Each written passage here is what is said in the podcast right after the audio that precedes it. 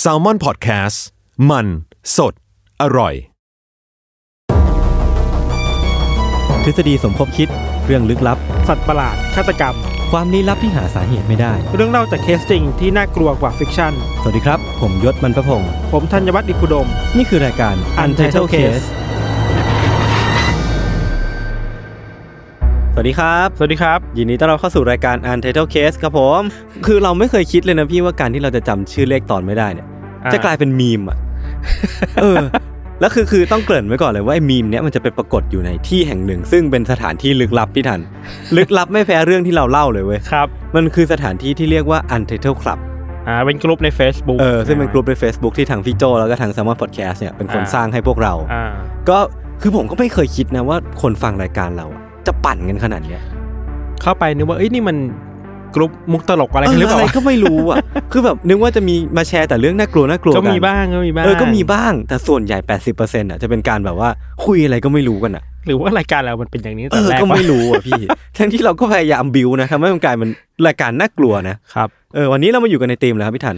ทีมอุปกรณ์ลงโทษ ลงทัน อุปกรณ์สำเร็จโทษเออพี่ตามพี่ตามที่เป็นสมอลพอดแคสต์เขาแนะนำมา เออก็น่ากลัวนะ เออ ชื่ออะ คือความน่ากลัวของมันเนี่ย มันคือลองอย่างนี้ดีกว่า ขนาดเราแค่นึกภาพแบบพี่ว่าเรากำลังตัดเล็บอยู่อะ เออ และกันไกรตัดเล็บเรานั้นอะมันเฉือนเข้าไปในเนื้อ แค่นึกภาพเราก็เจ็บแล้วอะ เชี่ย เออแล้วในสมัยก่อนหรือว่าในสมัยนี้เองก็ตามเนี่ยมันจะมีเครื่องมือที่เอาไว้ทำโทษนักโทษหรือว่า เออเออ ทำโทษคนที่ทำผิดอะที่แบบ เออ โหดเอ็กซ์ตรีมกว่าที่ผมเล่าไปเมื่อกี้เยอะมากๆอะ เออเราอาจจะเคยดูจากในหนังในการ์ตูนมา เออเ แต่พอเราไปรีเสิร์ชมาประมาณหนึ่งอะ อื แบบ ม เชี่ยแม่งน่ากลัวของจริงเยอะมากเลยว่ะ และที่สำคัญคือมันเกิดขึ้นจริง เออ มันเป็นของจริงทั้งหมดเลย แล้วไม่มีคนโดนจริง ๆ อ่ะ เออไม่ไม่คิดคิดไม่ออกเหมือนกันว่า ถ้าเป็นหมออะมักจะถามว่าระดับความเจ็บของเราตอนนั้นอะ เออ มีกี่คะแนนเต็มสิบ โอ้มันให้คะแนนไม่ได้หรอก เออ ถ้าเป็นของพวกเนี้ยเราคงตอบหมอไม่ได้เหมือนกันนะว่า เออ กี่คะแนนอะ ครับ เดี๋ยววันนี้ผมเริ่มก่อนนะครับ ครับผม เรื่องของผมเนี่ยมันมันเริ่มต้นขึ้นเมื่อตอนที่ผมเนี่ยไปเจอว่าเมื่อปี 2019 ที่ผ่านมานี้เองอะครับ เออ มันมีการตีพิมพ์การค้นพบอะไรบางอย่าง ลงในนิตยสาร Journal of Archaeological Science ก็คือเหมือนโบราณคดีนั่นแหละพี่ ครับ คือการค้นพบเนี้ยมันเป็นการค้นพบที่เกิดขึ้นที่เมืองมิลานประเทศอิตาลี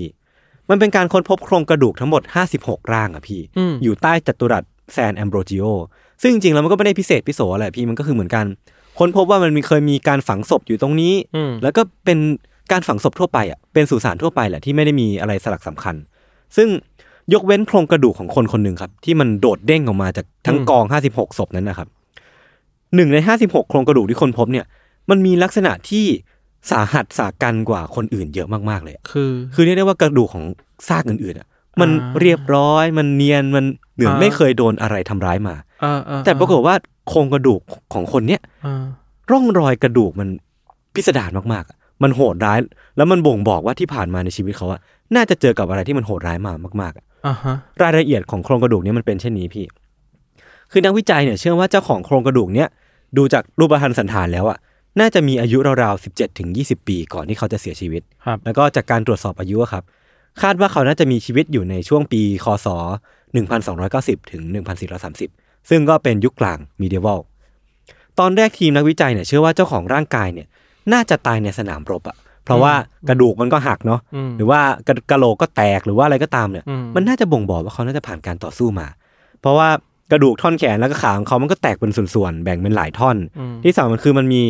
ลักษณะเป็นรอยแตกที่ตรงแล้วก็คมอย่างน่าประหลาดอะพี่ เหมือนเจออุปกรณ์อะไรบางอย่าง ใช่ใช่ก็คือแขนที่มันหักอะรอยหักตรงนั้นอะมันคมมากๆ แล้วก็ อ่า เหมือนมันมันหักอย่างฉับพลันอะมันไม่ใช่ผ่านการทรมานเลยอะพี่ ๆครับ บริเวณด้านหลังของศพเนี้ยครับมีร่องรอยการถูกแทงกระโหลกศีรษะเนี่ยแตกยับเละไม่เป็นท่าเลย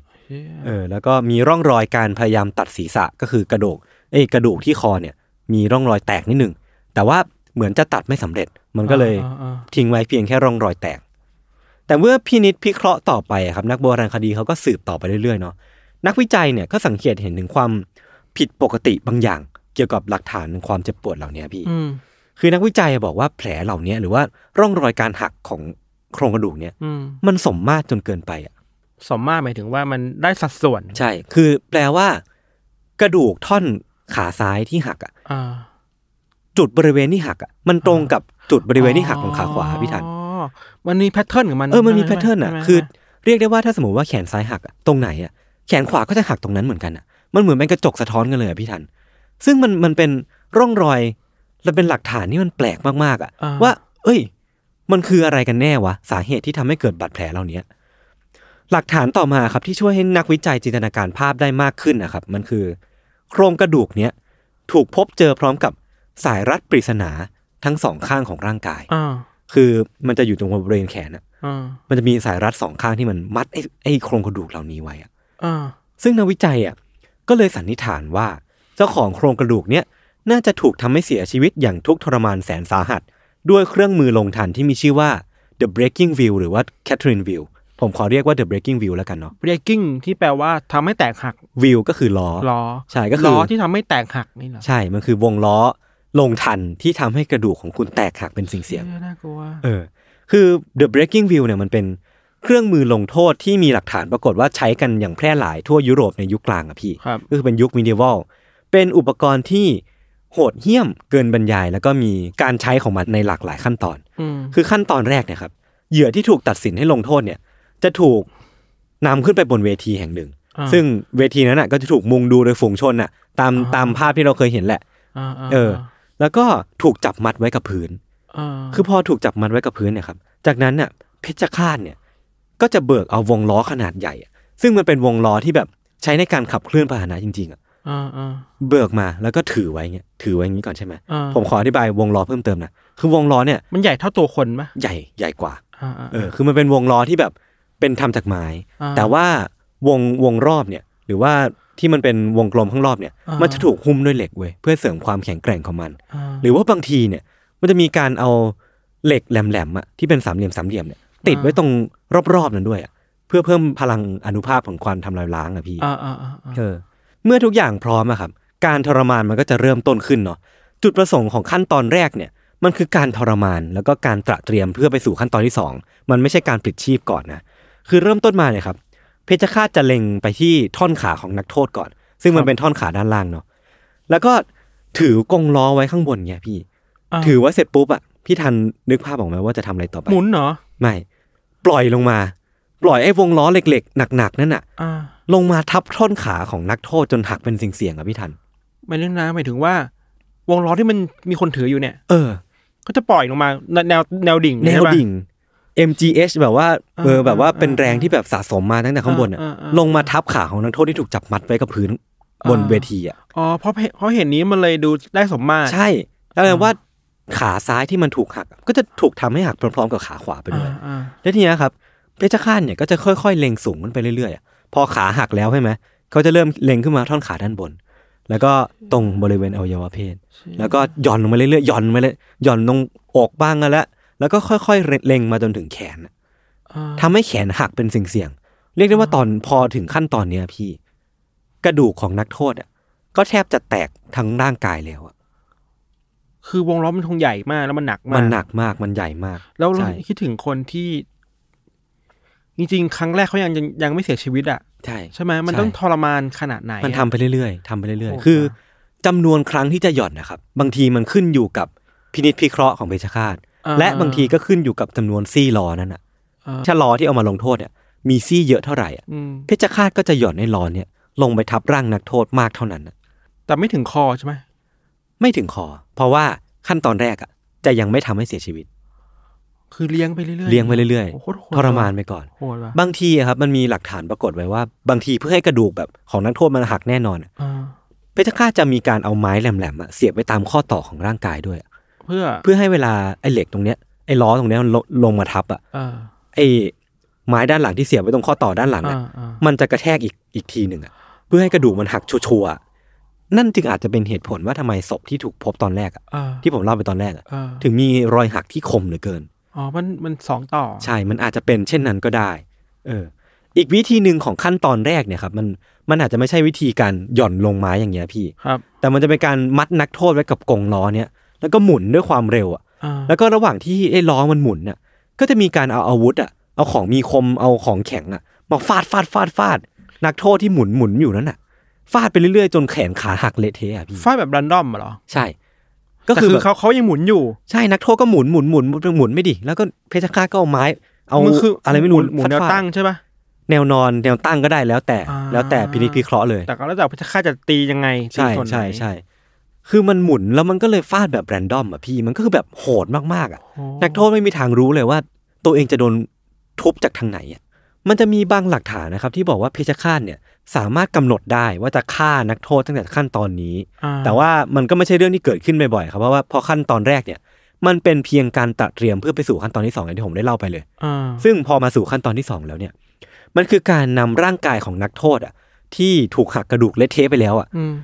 มามัดเข้ากับวงล้ออีกวงล้อหนึ่งซึ่งเป็นวงล้อใหม่เลยอะไม่เกี่ยวข้องกับวงล้อแรกเลย อ่าอ่า ซึ่งมันจะเป็นการสอดแขนและขาเข้าไประหว่างซี่ล้ออะซึ่งมันสามารถเป็นไปได้ เพราะว่ากระดูก มัน ขอ ถึ ง ง คน ล้อที่เป็นเกวียนคล้ายๆล้อ ใช่ เกวียนถูกป่ะ ใช่ โอเค มันคือการเอาแขนขา นึกภาพ เออนึกภาพบอกหมายถึงว่า แขนมัดกับล้อเกวียนซี่นี้ มันไม่ใช่ ขาอีก แค่มัด ซี่หนึ่ แต่ ง พี่ มันคือเอาแขนน่ะสอดเข้าไปในกรงซี่ล้ออะ แล้วหมุนเนาะ คือแขนน่ะมันเหลวเป๋วมาแล้วอะตอนเนี้ย อ่า พี่ อ่า มันเป็น อ่ากระดูกมันหัก แขน มาแล้ว ที่มันไร้กระดูกอะ อ่าอ่านั่ นั่นแปลว่าเขาจะสามารถปุยปุยยำอะทำกับร่างกายของนักโทษเป็นของเหลวได้ ไม่ได้มองเป็นคน เออ เลยเนาะ พี่ลองนึกภาพแขนของนักโทษเป็นเชือกอะ เออ นั่นแปลว่าแขนนั้นอะเชือกนั้นอะมันจะสามารถทะลุซี่ล้อหนึ่ง แล้วก็ปลายทางของไอ้เชือกเนี้ยสามารถย้อนกลับขึ้นมา ทะลุไปอีกซี่ล้อหนึ่งได้อะ คือทั้งแขนทั้งขาที่มันมีความยาวอะมัน ใช่ มันคงจะบิดเบี้ยวไปแล้ว มัน ตาม บิดเบี้ยว งล้อนั่นแห มา ละ กๆแล้วอะเออเออซึ่งมันก็โหดร้ายมากๆอะพี่ ก็คือพอเอาแขนขาสอดเข้าไปเสร็จปุ๊บอะก็จะมีการเอาเชือกอะมัดไว้อีกขั้นตอนหนึ่งเพื่อให้นักโทษไม่สามารถดิ้นหลุดได้ จากนั้นก็ทำการเชิดวงล้อเนี้ยขึ้นไปยังยอดเสาครับ ท่ามกลางสายตาของผู้คนที่มึงดู คล้ายกับการตรึงกางเขนของพระเยซู เออ เออเออจากนั้นเพชฌฆาตเนี่ยครับก็สามารถเลือกได้ที่จะตัดคอ หรือว่ารัดคอจนขาดอากาศเสียชีวิตไป คือ ก็ได้ เพื่อเป็นสุดท้ายแล้วต้องทำสิ่งนี้ ใช่เพื่อเป็นปลายทาง ปลา ข ย อง ทา นั ง กโทษคนนี้ ของกโทษ ครับบางทีเนี่ยมันก็มีหลักฐานประกบเลยว่าบางทีมันมีการจุดไฟไว้ข้างใต้ไอ้เสานั้นนะที่มีกองล้ออยู่ข้างบนน่ะ อ่า จุดไฟเพื่อให้มันทำลายไปอย่างช้าๆนักโทษก็จะค่อย ๆ ตายไปทีละนิดหรือไม่ก็ไม่เชิดอะไรทั้งนั้นอ่ะโยนกองล้อเนี่ยเข้าไปในกองไฟเลย ให้นักโทษอ่ะถูกเผาทั้งเป็น โหโหดเลย เออ โหดมากๆ ไม่ได้มองกันว่าเป็นคน ใช่ เลยเนาะ ใช่ใช่ใช่คือในกรณีปกติทั่วไปอะครับ ร่างบนกองล้อนั้นอะจะถูกตรึงทิ้งไว้อย่างนั้นอะไม่ว่าจะตายหรือไม่ตายเนาะก็จะถูกทิ้งไว้อย่างนั้นอะโดยที่ผู้คนก็จะเดินผ่านไปมาเพชฌฆาตก็จะกลับบ้านไปพักผ่อนไปทำภารกิจอื่น เออ ๆ คือเขาที่เป็นนักโทษเนี่ยก็จะอยู่อย่างเงี้ยไปเรื่อยๆ จนกว่าจะเสียชีวิต และก็มีสัตว์ที่กินซากอะอย่างเช่น แร้งอย่างเช่นหมาหรือว่าตัวอะไรก็ตามเนี่ย เออ มาแทะร่างนี้จนหมดไป แล้วที่สำคัญคือมันถูกจัดวางไว้ในที่สาธารณะด้วย ใช่ใช่คนก็จะมองเห็นภาพนี้ไปเรื่อย โหมันคือบรรยากาศแห่งความกลัวมากเลยเนาะ ๆ ใช่ใช่ใช่ใช่ใช่คือที่ต้องทำเช่นเนี้ยที่ต้องปล่อยให้สัตว์กินซากอะกัดกินนักโทษเหล่านี้ให้หมดอะพี่ คือเขาเชื่อว่าการกระทำเช่นเนี้ยมันจะทำให้วิญญาณของเรานักโทษเหล่าเนี้ย เออ ไม่สามารถไปผุดไปเกิดได้ อ่า เพราะว่าหลักนักโทษเหล่านี้น่าจะต้องทำกระทำผิดร้ายแรงมา อ่า จนไม่อนุญาตให้ ไม่ควรละกัน เออ คนสมัยนั้นไม่ควรคิดว่าไม่ควรปล่อยให้ไปเกิดใหม่อีกแล้วอะ แล้วยิ่งเราคิดว่ามันพอมันเป็นในยุคกลางอะ อืม แล้วศาสนามันมีบทบาทต่ ใช่ อ ใช่ใช่ การลงโทษเยอะมากเล เอย อเออ บางเราเคยไปอ่านมาว่าบางครั้งการลงโทษอย่างเนี้ยมันมันวางอยู่บนสมมติฐานหรือแนวคิดว่า มันทำเพื่อ purify ทำให้คน อื มั ม น อืมอืมอืม บริสุทธิ์ผุดผ่องหรือชะล้างความผิดอ่ะ คือการลงโทษมันเป็นสารจากพระเจ้าอ่ะ มันเป็น เออ มิชชั่นจากพระเจ้าให้คนเหล่านี้ลงโทษนักโทษที่ทำไม่ดีอ่ะ เออยิ่งถ้าเราอยู่บนแนวคิดเนี้ยยิ่งแปลว่ายิ่งคนนำผิดที่ร้ายแรง อืม ในในในเครื่องหมายคำถามอะไร อืม อะไรแบบไหนนะ อืมอืม ยิ่งร้ายแรง ยิ่งต้องถูกทำโทษรุนแรง ยิ่งน่ากลัว เพื่อชะล้างความผิดเหล่านั้นซึ่งน่ากลัวมากเลยอะ ใช่ใช่ใช่เคยมีเรื่องเล่าเกี่ยวกับคนที่ถูกขึงไว้บนกรงล้อเนี่ยบนเสาแห่งเนี้ยครับ เออ ว่าบางคนก็มีชีวิตรอดอยู่ได้นานถึงสามวันสี่วัน นานสุดคือเก้าวันอะเออ ซึ่งต้องแบบว่าเขาเรียกว่าบรรเทาแผลบรรเทาความเจ็บปวดด้วยเหล้าที่แบบแรงมากๆอะ โคตรทรมานลย ตัวเองถึงจะอยู่ได้ 9 วันแล้วก็เสียชีวิตไป ก็คือแบบแทบจะไม่มีใครรอดจากไอ้เครื่องลงโทษแห่งนี้เลย แต่มันก็จะมีบางกรณีครับที่ว่ากองล้อที่ถูกตรึงไว้อะตกลงมา เออ ตกลงมาจากเสาอะแล้วก็ตกลงมาข้างล่าง นักโทษคนนั้นอะก็จะได้รับการไว้ชีวิตเว้ยเพราะว่าคนสมัยนั้นน่ะเชื่อว่านั่นแปลว่าเป็นบัญชาจากพระเจ้า ที่ให้รอดชีวิต ที่ให้นักโทษเหล่าเนี้ยรอดชีวิต อาจจะยังไม่ถึงคราว มีคน แคล้ว เข้าไป คลาด แต่ไม่รู้จะมีคนเข้าไปช่วยหรือเปล่า มีมีมี เหร มี อ ก็คือถ้าสมมุติว่าตกลงมาได้ ก็จะมีคนเอาไปปล่อยตัว แล้วก็ได้รับการปลดปล่อยจากโทษทั้งหมดเลย เขาต้องอยู่กับบาดแผลที่มัน ก็เจ็บปวด เจ็บปวดข ใช่ นาดนั้น ใช่ น่ะ ใช่บางคนก็ตกลงมาตอนที่ตายไปแล้วอะไรเงี้ยพี่ก็คือไม่ได้ช่วยแล้วเท่าไหร่อะเออ โหดร้ายว่ะ คือด้วยความที่ breaking view เนี่ยมันเป็นการลงโทษที่แบบโหดร้ายมากๆ อย่างที่ผมได้เล่าไปเลยนะครับ ครับ นักโทษที่ถูกตัดสินด้วยวิธีเนี้ยมันจึงต้องเป็นนักโทษที่แบบทำความผิดขั้นร้ายแรงมากๆอะพี่ อืม อย่างเช่นการเป็นฆาตกร เป็นฆาตกรต่อเนื่อง หรือว่าเป็นคนที่แพร่กระจายโรคติดต่ออย่างโรค the black death อะ เออ เคยได้ยินไหมพี่ โรคอะไรอย่าง โรค black death ที่มันเป็นโรคติดต่อแบบ ที่ฆ่าชีวิตคนไปมากที่สุดในประวัติศาสตร์มนุษย์เลย มันมีชื่อไทยเหมือนกันนะ การตายสีดำ มันคือการะโรคเว้ย อ๋อมันคือการละโรคใช่ไหม เออมันคือการะโรคแล้วติดอยู่ในปากนั่นแหละ เออเออเออเออ บางคนอันนี้ไม่ได้หยาบคายนะเขาเรียกว่าโรคห่า อ่าอ่าอ่า คือมันน่ากลัวขนาดนั้นอ่ะ อ๋อ มันคือโรคหา เออ โอเค คือไอ้โรคหาเนี่ยแหละ เฮ้ยเชี่ยไม่ได้ด่า การะโรคการะโรค การละโรคเนี่ย มันฆ่าชีวิตคนในยุคนั้นไปมากถึง 75ถึง200 ล้านคน โอ้เชี่ย อื โห ม ดคือ เราคิดว่าคนที่มันอยู่ในยุคนั้นแล้วเขาอยู่ในความกลัว อืม โรคแบบนี้อะ อืมอืม มันก็ยิ่งต้องหาหาคนผิดให้ได้อ่ะ ใช่ใช่ ไหม ใช่ หาต้นตอให้ได้ก็ต้องทำแบบนี้แทนอะไร มันเป็นยุคที่คนเรายังไม่รู้จักไมโครออร์แกนิซึมยังไม่รู้จักแบคทีเรีย ไม่รู้จักจุลินทรี เอ ย์ อ ไม่รู้จักไวรัส เออ ไม่รู้ว่าจะทำยังไงกับไอ้พวกสิ่งมีชีวิตตัวเล็ก ๆ เนี่ยเหล่านี้ดี ก็เลยคิดว่ามันมาจากคนนี่แหละ เออ ใช่ไหม ด้วยความที่ศพของนักโทษที่ถูกลงทันด้วยวิธีเนี้ยครับ มันมักจะถูกทิ้งไว้กลางแจ้งอะมันทำให้มีการพบเจอซาก ถือว่าหลักฐานเกี่ยวกับไอการลงโทษด้วยวิธีเนี้ยน้อยมาก อืม ๆ มันจะมีถูกบันทึกไว้ในภาพวาด หรือว่าภาพเขียนอะไรเงี้ยพี่ อืม ซึ่งมันก็จะไม่ค่อยมีปรากฏว่ามีซากศพของคนที่ถูกลงโทษด้วยวิธีนี้ บ่อยครั้ง ม ซึ่งมันจะมีเคสเนี่ยที่ผมได้เล่าไปตอนแรกเนี่ยที่มีการพบเจอโครงกระดูกที่มิลาน อืม แล้วก็มีอีกเคสหนึ่งที่พบที่เยอรมัน ที่พบว่าตายโดย The Breaking View เหมือนกันเมื่อช่วงศตวรรษที่ 15 แล้วก็มีอีกที่ที่ออสเตรีย แล้วก็มีแค่นี้เองพี่ วน สา ใหญ่ ม เป็น ศพ ส่วนใหญ่เป็นยุโรปเนาะ เออ มีแค่สามศพเท่านั้นอะที่ถูกพบว่ามีหลักฐานจริง ๆ จังๆว่าถูกลงโทษด้วยด้วยไอ้ breaking view ในคือเรื่องแบบนี้มันสุกมันถูกเล่าผ่านพวกหนังสือว่า อ่า ด หนังสือภาพวาด ภาพวาด เออเรื่องเล่า คนเจอมาอะไรอย่างงี้ แต่ว่าที่สำคัญอ่ะพี่เกี่ยวกับเรื่องเนี่ยโครงกระดูกที่มิลานที่ผมได้เล่าไปตอนต้นอ่ะ มันยังก็ยังมีอะไรน่าสนใจอยู่อีกนิดหนึ่งเป็นเกร็ด อ่าอ่า คือนักวิจัยอะบอกว่าโครงกระดูกที่ค้นพบเนี่ยมีลักษณะฟันที่เรียกว่าบักเก็ตทีหรือว่าฟันเหยินผิดปกติอะ อ่า คือ อ่ อจากซากฟันเนี่ยพี่มันเหยินมากๆเลยนะมันเหยินออกมา เหมือนถูกทำอะไรให้มัน ไม่ใช่ไม่ใช่ผมว่าเป็นกรรมพันธุ์ คือคน อ่า คนเนี้ยน่าจะเกิดมามีฟันเหยินผิดปกติ อ๋อ แล้วก็เขาเนี่ยยังมีส่วนสูงที่เตี้ยกว่าค่าเฉลี่ยในยุคนั้นอะถึงประมาณ 11เซนติเมตรอะหรือว่าหนึ่งไม้บรรทัดอะ อ๋อ นั่นถ้าว่าการตามบันทึกแล้วก็สถิตินะครับ ชายคนเนี้ยที่ตายด้วย The Breaking View อ่ะอาจจะเป็นนักโทษที่ก่อเหตุไม่ดี แต่ว่านักวิจัยก็บอกว่ามันก็ยังมีอีกความเป็นไปได้หนึ่ง ที่ว่าชายคนเนี้ยอาจจะมีลักษณะที่ผิดแปลกอะก็คือเขาเตี้ยกว่าปกติ มีฟันที่เหยินกว่า อ่อ่ แล้วก็ไอสาเหตุร่างกายที่มันผิดปกติเหล่าเนี้ยน่ะ า คือสาเหตุที่ทำให้เขาเนี่ยถูกใส่ร้ายว่าเป็นคนผิดปกติ า เป็นคนเป็นคนบ้า เป็นคน อ่า ผิดแปลก ข้าใจ เป็นพวกมิวแทนน่ะ อ่าอ่า แล้วก็เป็นตัวแพร่เชื้อโรคเว้ย เออ เออ นั่นแปลว่าสาเหตุเหล่านี้แหละ อาจจะเป็นสาเหตุที่แท้จริงที่ทำให้เขาถูกตัดสินประหารชีวิตก็ได้ หมายถึงว่าคนคนหนึ่งที่มีรูปร่างที่ผิดปกติอ่ะ ใช่ มันจะถูกจับจ้องได้เยอะกว่า ใช่ใช่และในยุคที่เชื้อโรคอย่างที่พี่ทันพูดเมื่อกี้เลย เป็นเชื้อโรคยังไม่มีสาเหตุอย่างแน่ชัดอ่ะ เออ ไอ้คนเหล่านี้ที่มีมีลักษณะภายนอกที่มันแปลกแตกต่างจากคนอื่นอ่ะ เออ ก็มักจะกลายเป็นแพะรับบาปเว้ย ก็น่าสงสารเขานะคือเขา อืมอืม ถ้าเป็นอย่างนี้จริงเขาไม่ได้ทำอะไรผิดอ่ะ ใช่ เขาเขาเป็นเหยื่อของโรคระบาดเหมือนกับคนอื่นๆด้วยซ้ำอะ ใช่ใช่ แต่เพียง ใช่ แค่เขาเขาเกิดมามีร่างกายแบบนี้ที่เขาเลือกเกิดไม่ได้ไม่มีใครเลือกเกิดได้ เออ ไม่มีใคร เออ อ อ ยากให้มีเรื่องร่างกายแบบนี้หรอก ใช่ ยุคนั้นยีนลูกเจเนติกก็ยังไม่มีการ ปะ พูดถึงอะ เออ เออ ครับ มีเปเปอร์หนึ่งครับ ตีพิมพ์ลงใน cambridge.org ชื่อว่า better off dead than disfigured เขียนโดยคุณ Patricia Skinner บอกว่าคนอิตาลีในยุคกลางเนี่ยครับ ไม่ลังเลที่แบบจะจ้อง จะชี้แล้วก็ลงมือทำร้ายร่างกายของ แล้วก็ด่าว่าด้วยถ้อยคำที่แบบโหดร้ายอะ อืม กับผู้ที่มีลักษณะทางร่างกายที่ผิดปกติหรือว่าเป็นผู้พิการเนี่ยแหละ อืม คือมันเหมือนเป็นพฤติกรรมที่แบบยอมรับได้โดยทั่วไปว่าคนพิการอะจะสามารถถูกอลาวให้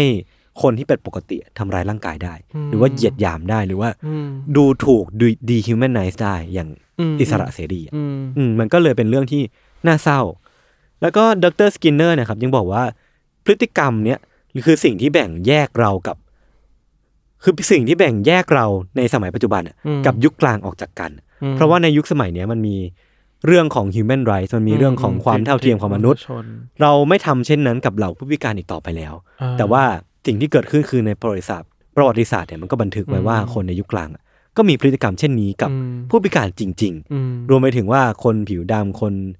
เพศหญิงหรือว่าอะไรก็ตาม คนที่ถูกกล่าวหาว่าเป็นปีศาจ ใช่ มีความ ใช่ ชั่วร้าย แม่มดเอง แม่ ก็คือเป็นหลัก ะไรงี้ย ฐานที่แบบเออ เออ ถูกกดขี่ เออเราคิดว่า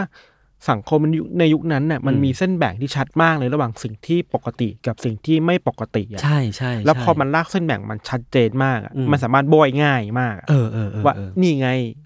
คือต้นตอของไวรัส คืออ มม ต้นตอของโรคต้นตอของความชั่วร้าย แล้วอย่างที่ยศบอกอะในยุคนั้นมันจะไม่มีคอนเซปต์ที่เรื่อง human right หรือว่า เออเออเออ สิทธิมนุษยชนที่มันเหมือนเข้มข้นเหมือน อืม ยุคหลักมา เพราะฉะนั้นการป้องกันตัวเองอะแล้วการมองว่าทุกคนมันเท่ากันอะมันยังไม่ขนาดนั้นนะ ใช่ใช่ใช่ เนอะ ใช่คือเรื่องเนี้ยมันก็เลยกลายเป็นว่าไม่ใช่แค่เรื่องของความโหดร้ายของการลงทันมนุษย์ด้วยกันเองในอดีตอะพี่ อืม มันยังเป็นเรื่องของ human rights มันเป็นเรื่องของความเจริญก้าวหน้าทาง culture วัฒนธรรมของคนเราด้วย ก็ อืม เป็นเรื่องที่สะท้อนอะไรหลาย ๆ อย่างครับ อืมครับ คือในยุคกลางอะพี่ผมก็ไปรีเสิร์ชเพิ่มเติมนะว่ามันมีเครื่องมือลงโทษอะไรอีกเยอะแยะมากมายเลยนะ เดี๋ยวผมลองยกตัวอย่างแล้วกันว่าที่ ครับ ผมผม คือไม่ได้ชอบหรอก คือมันโหดดีอะ เออ อีกมีอันหนึงชื่อว่าเดอะซอครับ คือเดอะซอเนี่ยมันจะเป็นลักษณะของ เลื่ กา อ ร ยเหรอ เออเดี๋ยวผม S A เดี๋ยวมันอยู่อะนะ S A W ที่แปลว่าเลื่อยนั่นแหละ คือมันจะเป็นไม้ครับไม้สองอัน อ่า ขึงไว้ข้าง อ่า ๆ แล้วก็มีไม้ขึงขือกลาง อ่า ที่แบบขึงระหว่างไม้สองอันนั้นนะ อ่า และไอ้ไม้ขือกลางเนี้ยมันจะห้อยเชือกเอาไว้ ซึ่ง อ่า เชือกเนี้ยมันก็จะกางขาของนักโทษอ่ะ ไม่ถึงมีคนถูกตึงเอาไว้ มีคนถูกตึงเอาไว้ ตรึงเอาไว้อ่า ใช่แล้วก็ถูกห้อยหัวเอาไว้ อ่ะ แล้วก็ถูกเชือกสองฝั่งเนี่ยแยกขาออกจากกัน เชี่ย และทีนี้เขาจะเอาเลื่อยมาเว้ย อย่าบอก ผ่า ว่า เลื่อยลงไปตรงผ่ากลางตรงนั้นน่ะพี่ แบ่งซี่คนออกเป็นสองซี่อ่ะ อ๋อเพราะว่ามันมันมีมุมของการที่ถูกตรึงเอาไว้อยู่แล้วใช่ไหม ให้ขามันกลางออกเป็นตัววีอ่ะ น่ากลัว แล้วก็ลองนึกภาพว่าตัววีมันจะมีจุดศูนย์กลางใช่ปะ เอ เอ อ อ คื ไอ้ อ เพชร ผ่าเป็น ฆาต เส้นเส้นเส้นตรงกลาง เพชรฆาตก็จะเอาเลื่อยเนี่ย ไปผ่าเอาตรงไอ้ตัวตัวจุดศูนย์กลางของตัววีแล้วก็เลื่อยลงมาจนถึงหัวอะพี่ ซึ่งวิธีการเนี้ยมันจะทำให้เลือดเนี่ยมันไหลลงมาเว้ยเลือดมันไม่ไหลลงอ่ะนั่นแปลว่าคนน่ะจะตายช้ากว่าปกติอะโหดแบบโหดมากๆอ่ะ เรานึกภาพซีนแบบนั้นไม่ถูกเลยอ่ะ เอออันนี้ขอ disclaimer ไว้หนักๆมากๆมากๆมากๆมากๆ ปลาเถื่อน เอออีกอันหนึงคือ the breast ripper ครับ ก็คือเครื่องตัดนม คือมันเป็นมันเป็นเครื่องมือที่แบบว่า มั มัน นจะล็อกของของระหว่างเออเอ้ยแบบว่า หัวนม นมนมของผู้หญิงเลยอะ อ่า แล้วก็ล็อกเอาไว้ใช่ไหม อ่า ซึ่งผู้หญิงที่ถูกลงโทษด้วยด้วยเครื่องมือเนี้ยมันคือผู้หญิงที่เป็นชู้หรือว่าต้องถูกลงโทษด้วยการทำแท้งอะ อ่า ก็เลยทำการตัดนมเว้ยตัดแบบตัด literally ตัดอะ อ่า ตัดฉับไปเลยอะ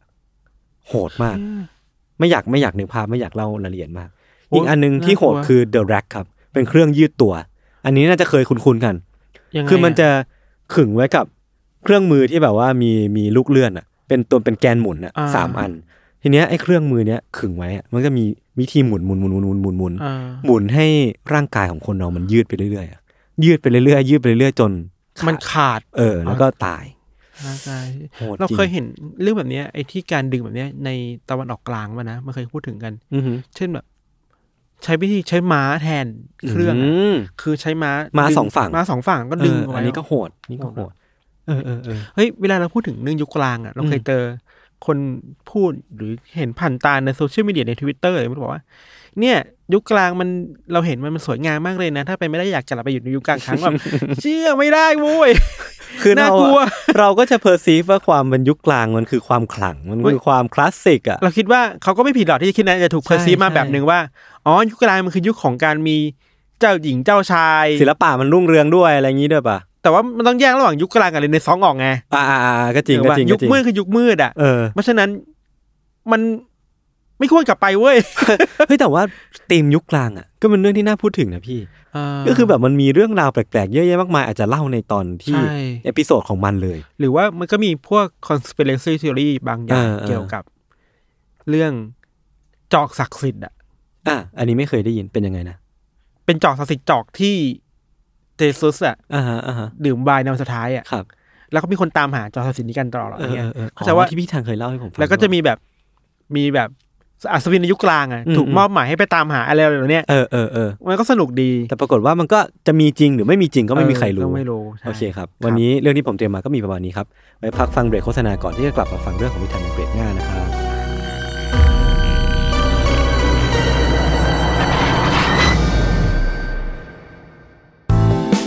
สวัสดีค่ะ นิดนกพนิชนกดำเนินทำเองนะคะ อยากชวนกันมาฟังรายการพอดแคสต์ของเรา ที่แม้จะเป็นชื่อว่า The Rookie Mom คุณแม่มือสมัครเลี้ยง แต่ก็ไม่ใช่ว่าจะต้องเป็นคุณแม่เสมอไปนะที่จะฟังได้จริง ๆ แล้ว ความตั้งใจของเราอยากให้ทุกคนที่ผ่านไปผ่านมา มาเข้าใจความเป็นแม่และเด็กด้วยกัน เพราะว่าทุกคนเคยเป็นเคยเป็นลูกของพ่อและแม่ บางทีเราก็อาจจะเข้าใจ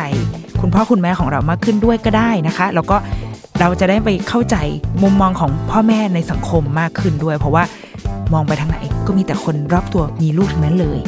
ติดตามรายการของเราได้ทุกวันจันทร์ทุกช่องทางของ s a l m o n Podcast จ้า The Rookie Mom คุณแม่มือสมัครเลี้ยงกับนิดนก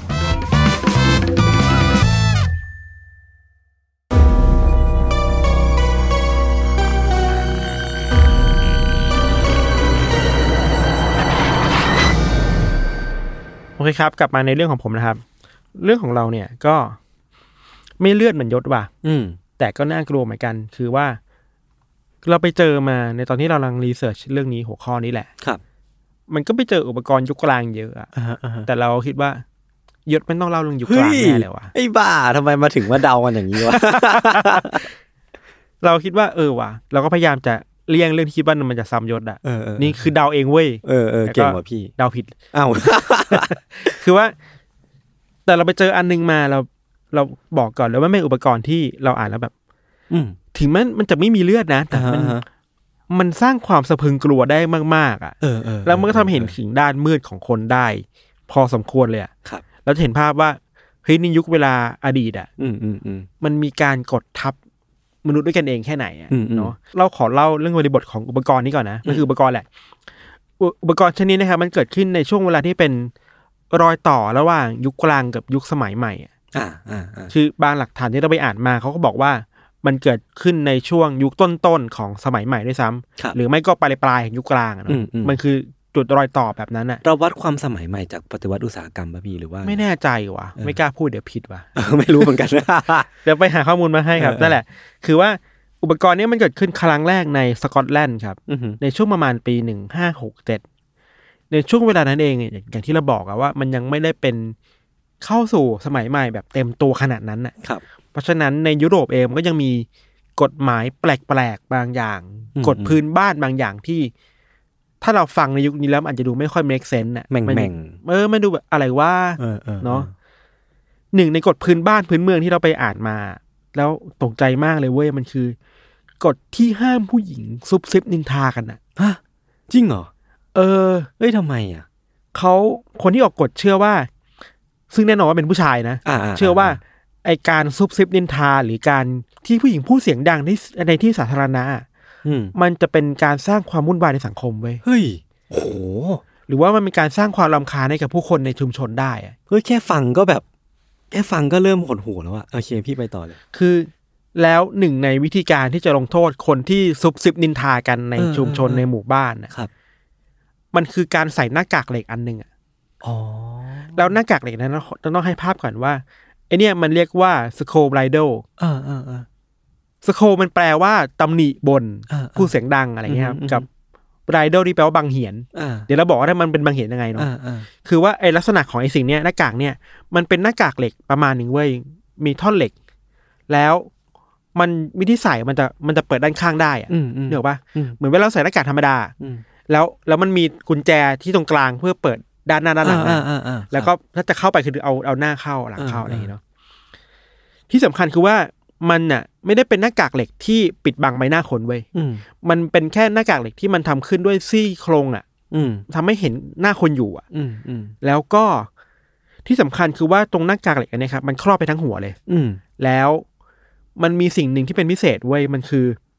ไอ้ตรงบริเวณด้านหน้า อืม ที่เวลาเราเปิดมาแล้วมันปิดปิดเข้ามาในใบหน้าคนนะครับ อืม มันจะมีแถ แท่งเหล็กอันหนึ่งยื่นเข้ามาในในบริเวณหน้าคน แล้วมันยื่นเข้ามาในบริเวณปากอ่ะ โอ้โห เดี๋ยวปะ เออ ซึ่งเวลาท่านถ้าเป็นอย่างนั้นเวลาคนที่ใส่หน้ากากเหล็กนี้ไปปุ๊บอะนอกจากจะถูกเอาเหล็กมาครอบหัวแล้วอะคิดถึงเรื่องซออะ เออ ที่หน้ากากเหล็กแบบนั้นน่ะหน้ากากนี่มันมีระเบิดอยู่ประมาณนั้น นึกออก เาะ นึกออก เออแล้ว ไอตัวเหล็กเนี่ยพอมันเสียบเข้าไปในหน้าแล้วปุ๊บอะมันจะไปทับลิ้นพอดีเว้ย โอ้โห ทับลิ้นกดทับลิ้นอ่ะ เออ ไม่ให้สามารถพูดไม่ให้ไม่ให้สามารถกินอะไรได้อะ โคตรโหด พูดอะไรไม่ได้เลยอะไรอย่างเงี้ยครับ ไอข้อมูลที่เราไปเจอมาคือว่า สิ่งที่เขาทำแบบนี้คือทำเพื่อไม่ให้คนคนๆนั้นน่ะ อืม สามารถซุบซิบดินทากันในสังคมได้อีกอะ อืม หรือลงโทษไม่ให้ผู้หญิงคนนั้นน่ะห้ามดินทาเจ้านายนะ อืม แล้วก็ห้ามกลด่าคนน่ะ อืม บางครั้งบางเคสนะคือว่า เป็นแค่คู่สามีภรรยาที่ทะเลาะกันน่ะ เออ แล้วสามีก็ก็บอกว่าเนี่ยภรรยาพูดเสียงดังนะ พูดมาก พูดมาก โวยวาย โวยวายก็ไปบอกคนที่มีอำนาจในหมู่บ้านนะให้ลงโทษไว้ย โอ้โห นี่มันกดขี่แบบสุด ๆ อ่ะ โคตรกดขี่เลย แล้ว ตามข้อหาที่เกิดขึ้นมันมีหลายอย่างเนอะคือซุบซิบเอนทาอะไรเงี้ยในช่วงแรกๆอะครับ โดยส่วนใหญ่แล้วอะคนที่ถูกลงโทษอะจะเป็นผู้หญิงที่ค่อนข้างมีอายุในชุมชนเว้ยอารมณ์แบบคุณป้าคุณยายที่ชอบบ่นลูกหลานน่ะ เออเออเออ นึกออกปะบ่นว่าทำไมไม่ล้างจานบ่นว่าทำไมไม่ไปทำงาน ไม่ไปเลี้ยงสัตว์อะไรเงี้ย อือหือ เวลาบ่นมากๆก็จะถูกผู้ชายบางคนน่ะ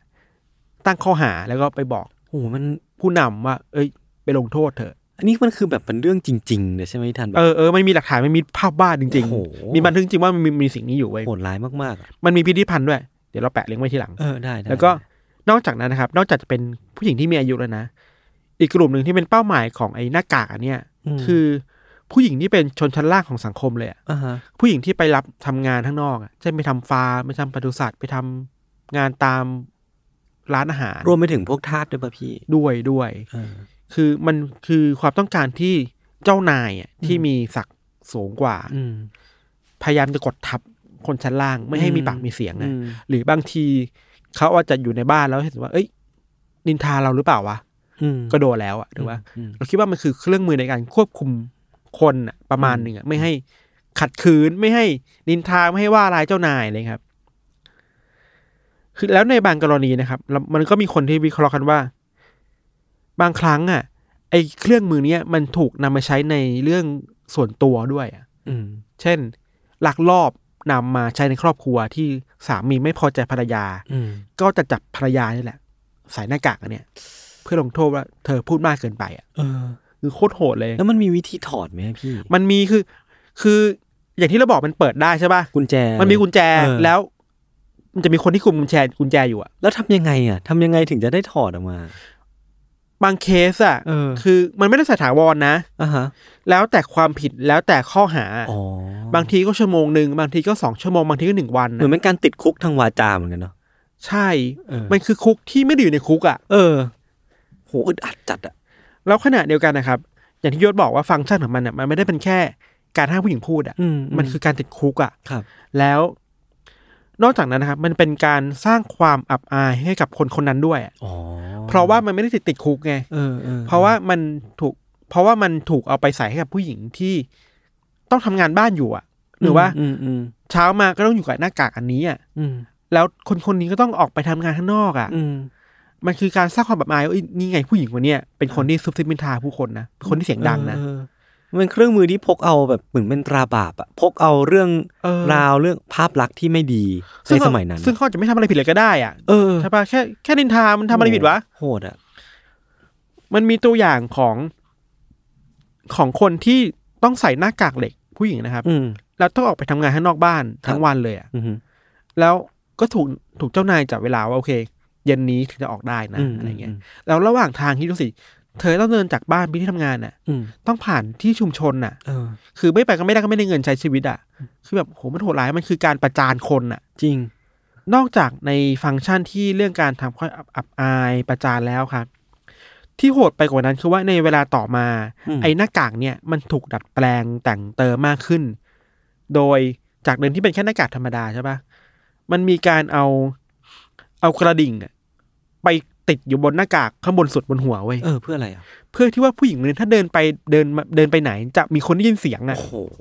คือโคตรแย่เลยอ่ะ เออมันมันมันแย่แบบแย่มากๆอ่ะ มันมีภาพวาดหนึ่งที่เราไปเจอมาคือว่า ม มันเป็นเหตุการณ์ที่ผู้หญิงคนหนึ่งอ่ะต้องใส่ใส่หน้ากากเนี่ย อืม แล้วข้างบนมีกระดิ่งใช่ปะ เออ แล้ว เจ้านายหรือใครไม่รู้เป็นผู้ชายอ่ะ ผูกเชือกมัดกระดิ่งไว้อ่ะ เราเดินตามอ่ะ โอ้โห คือบังคับให้เดินตามไปที่ในเดินเดินออกมาในที่สาธารณะแล้วมี เออ กระดิ่งอยู่อะเพื่อประจานคนคนนั้นน่ะ เกินไปอ่ะ โคตรโหดเลย เออ คือคนที่คิดกฎแบบเนี้ยเราคิดว่ามันโหดมากเลย จริงจริงจริง แล้วมันนอกจากไม่เห็นคนไม่เห็นสิทธิในการพูดฟรีสปีชคนน่ะ ใช่ เสรีภาพในการพูดมันไม่มีในยุคนั้นน่ะ เอ เนาะ อ เราคิดดูเดี๋ยวว่าคนคนคนนั้นมันต้องใช้ชีวิตต่อไปยังไงวะ นั่นดิ สมมุติว่าโอเค ครบเวลาที่ต้องเอาหน้ากากออกแล้วอ่ะ ใช่ เขาก็ต้องถูกจับจ้องด้วยสายตาของชาวบ้านน่ะ เออ ซึ่งมันโอ้โหนี่มันคือทำลายชีวิตคนคนหนึ่งทางชีวิตเลยนะ ยิ่งไปกว่านั้นคือปัจจัยภายนอกก็คือการโดนซุบซิบนินทา แต่ปัจจัยภายในเขาอะพี่ เออ ในจิตใจเขาว่ามันจะเป็นรูโหวขนาดไหนวะ เออ ไอเครื่องมือเนี่ยครับ อุปกรณ์เนี่ยมันก็ใช้มาเรื่อยๆเนาะ อืมอืม แล้วพอมันเข้าถึงยุคของการล่าแม่มดในยุโรปอะ อ่าอ่าครับ มันก็กลับมาใช้กันมากขึ้นอีกครั้งเว้ย อ่าฮะ อย่างที่เราบอกว่าฟังก์ชันมันคือ มันมีเหล็กที่ทับลิ้นอะ เออเออ มันเอามาถูกใช้กับคนที่ถูกกล่าวหาว่าเป็นแม่มดอะเพื่อให้คนเหล่านั้นอะ ไล่คาถาได้ ไล่คาถาได้ โอ้โห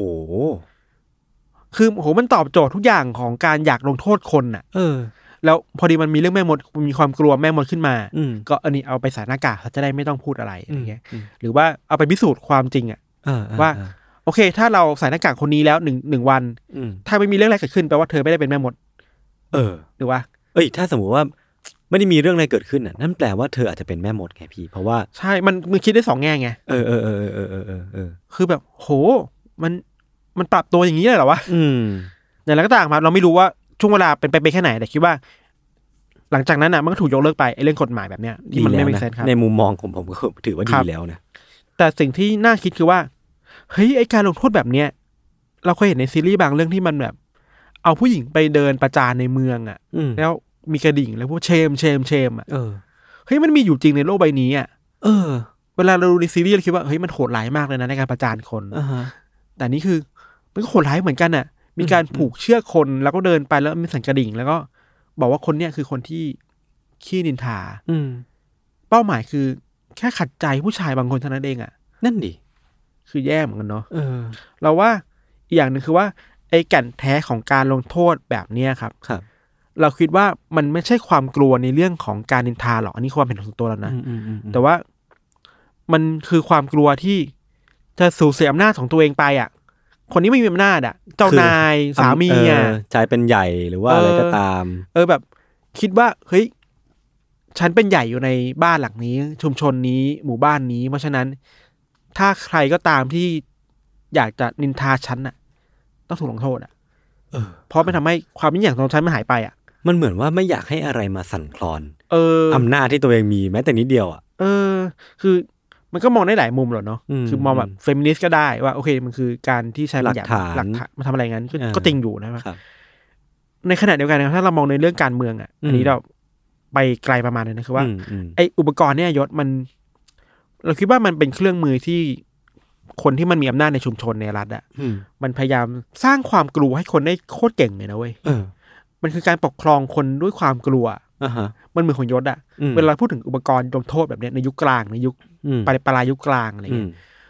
แล้วมันเอาคนที่ถูกลงโทษไปอยู่ในที่สาธารณะไง อืม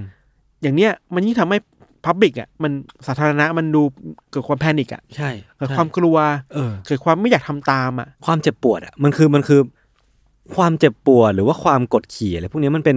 เซนส์ที่แบบทุกมนุษย์ทุกคนมีอ่ะ เออ เราเห็นคนอื่นโดนอะเราก็ไม่อยากโดนแบบเขาอ่ะ เออ มั มัน น กลาย คือ เป็นมัดไม้บรรทัดที่แบบว่าเอ้ยเชี่ยกูคงไม่กล้าเข้าไปอ่ะ เออ แปลว่าไอ้กฎหมายที่ไม่เม e เซนแบบนี้อ่ะ อืม มันมันอยู่ได้ด้วยความกลัว อืมอืม ใช่ป่ะกลัวแม้แต่ว่าจะพูด กลัวแม้แต่จะนินทาคือการนินทามันก็เป็นสิทธิของคนปะวะ การพูดเนี่ยแหละ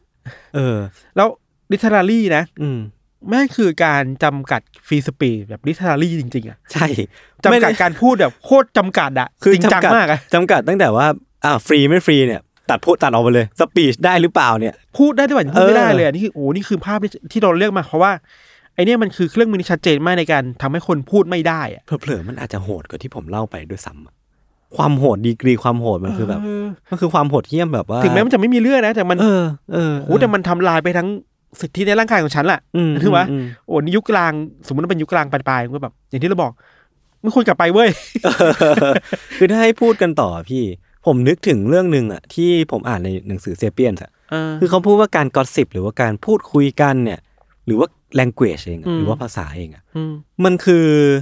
อาวุธ ใช่ ที่แข็งแกร่งที่สุดของมนุษย์อะ ใช่มันมันมันมีงานวิชาการหลายอย่าง อืม ที่พูดในเชิงนี้ อืม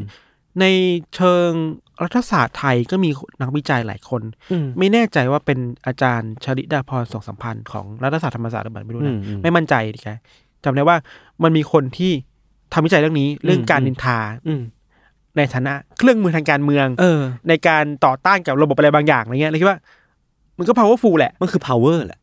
เออบางทีไอ้ระบบอะไรบางอย่างที่เราคิดว่ามันยิ่งใหญ่ใหญ่โตเข้มแข็งมากอะ เออ มันอาจจะล้มได้ด้วยการดินทาก็ได้นะเว้ย คือมันมีโอกาสเป็นไปได้มากเลยนะ เพราะว่า ใช่ เราเราก็ต่างรู้ว่าแบบเออมันมันคือเครื่องมือที่ทำให้เราเติบโตมาจน เออ เป็นมนุษย์ได้ถึงทุกวันเนี้ย เออ เออ